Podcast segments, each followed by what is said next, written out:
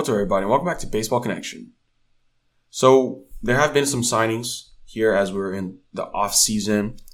Some notable names finding new places. You know, I think at this point in the off season, all the this is going to sound controversial, but all the impact players have already found homes. Anybody who's still going to sign at this point is a bit of a depth piece or someone who still has a lot to prove. Someone who is no longer in their prime. And you'll see what I mean when I mention some of these names. So we'll start with the Royals. They have signed Aroldis Chapman to a one year deal. This is what I'm talking about. So Chapman is no longer in his heyday, but he still carries a lot of name value.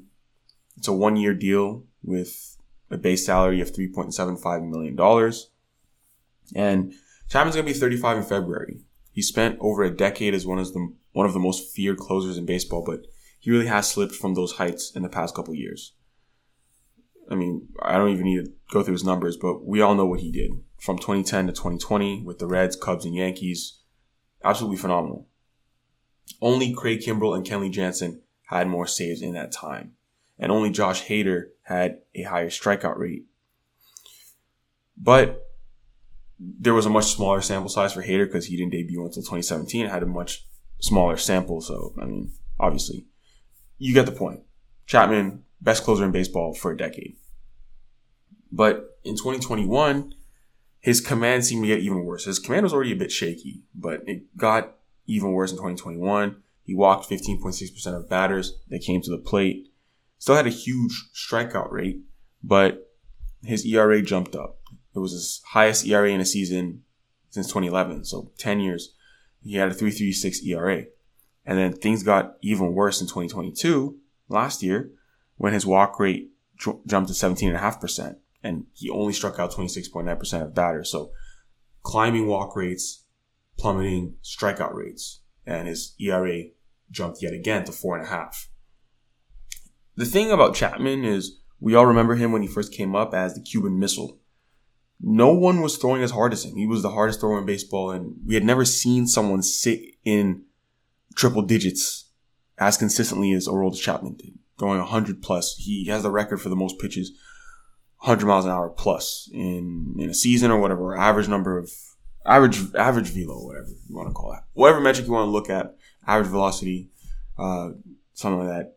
It's Aroldis Chapman that's up there, and he made a huge splash because batters just were facing a monster.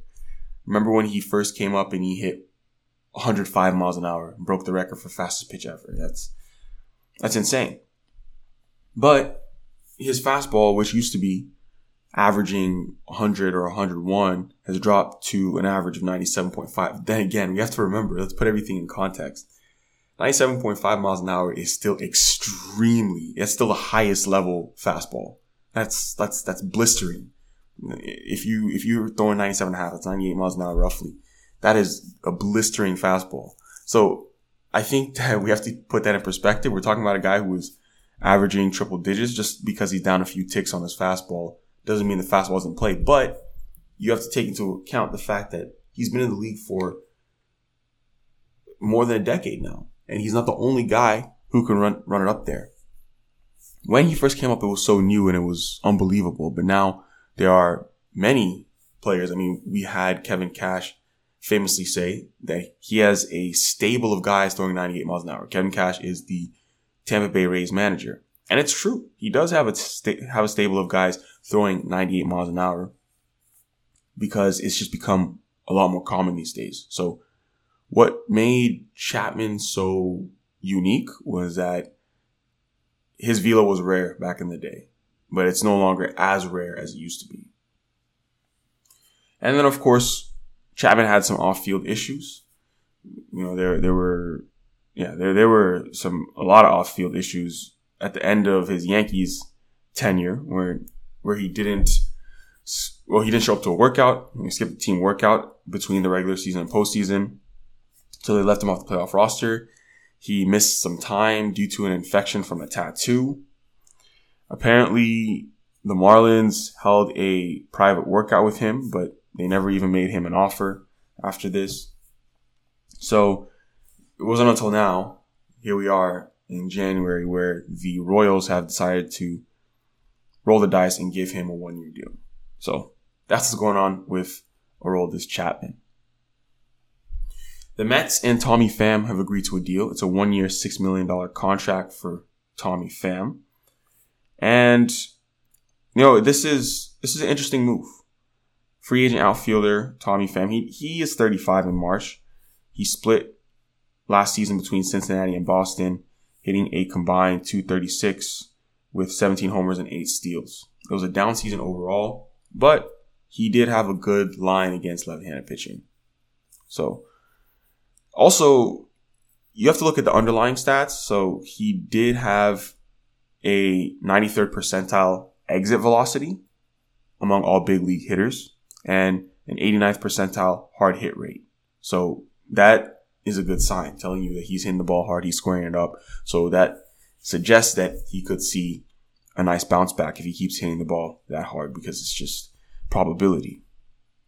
But, uh, you know, even if his bat doesn't bounce all the way back to the levels that his StatCast numbers suggest, there's a good chance he could be a very useful platoon option playing against left-handed pitching.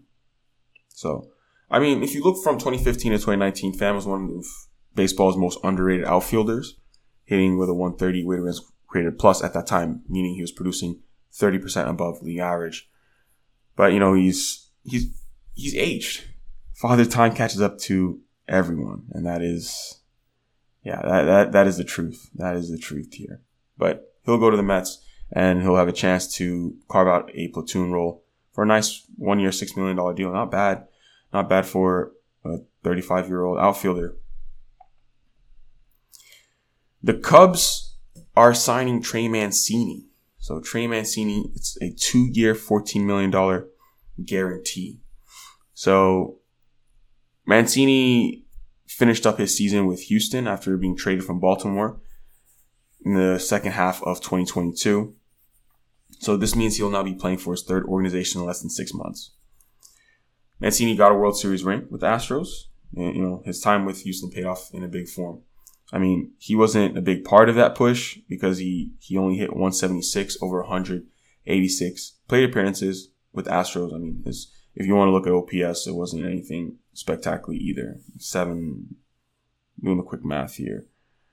Roughly around a 722 OPS, if my math is correct. I'm sorry, no, it's 622 OPS. Yes, 622 OPS with Houston. So that that is just really not going to do much. But he got a World Series ring. That's that's something that he'll have for the rest of his life, and that's gonna, yeah, that's gonna serve him well, serve him well. So he's now going to be going to the Cubs. You know, the Cubs have made some interesting signings this offseason. Will they be all the way back? I don't know. They have Dansby Swanson. They signed Jameson Taillon. As far as pitching goes, they signed Cody Bellinger.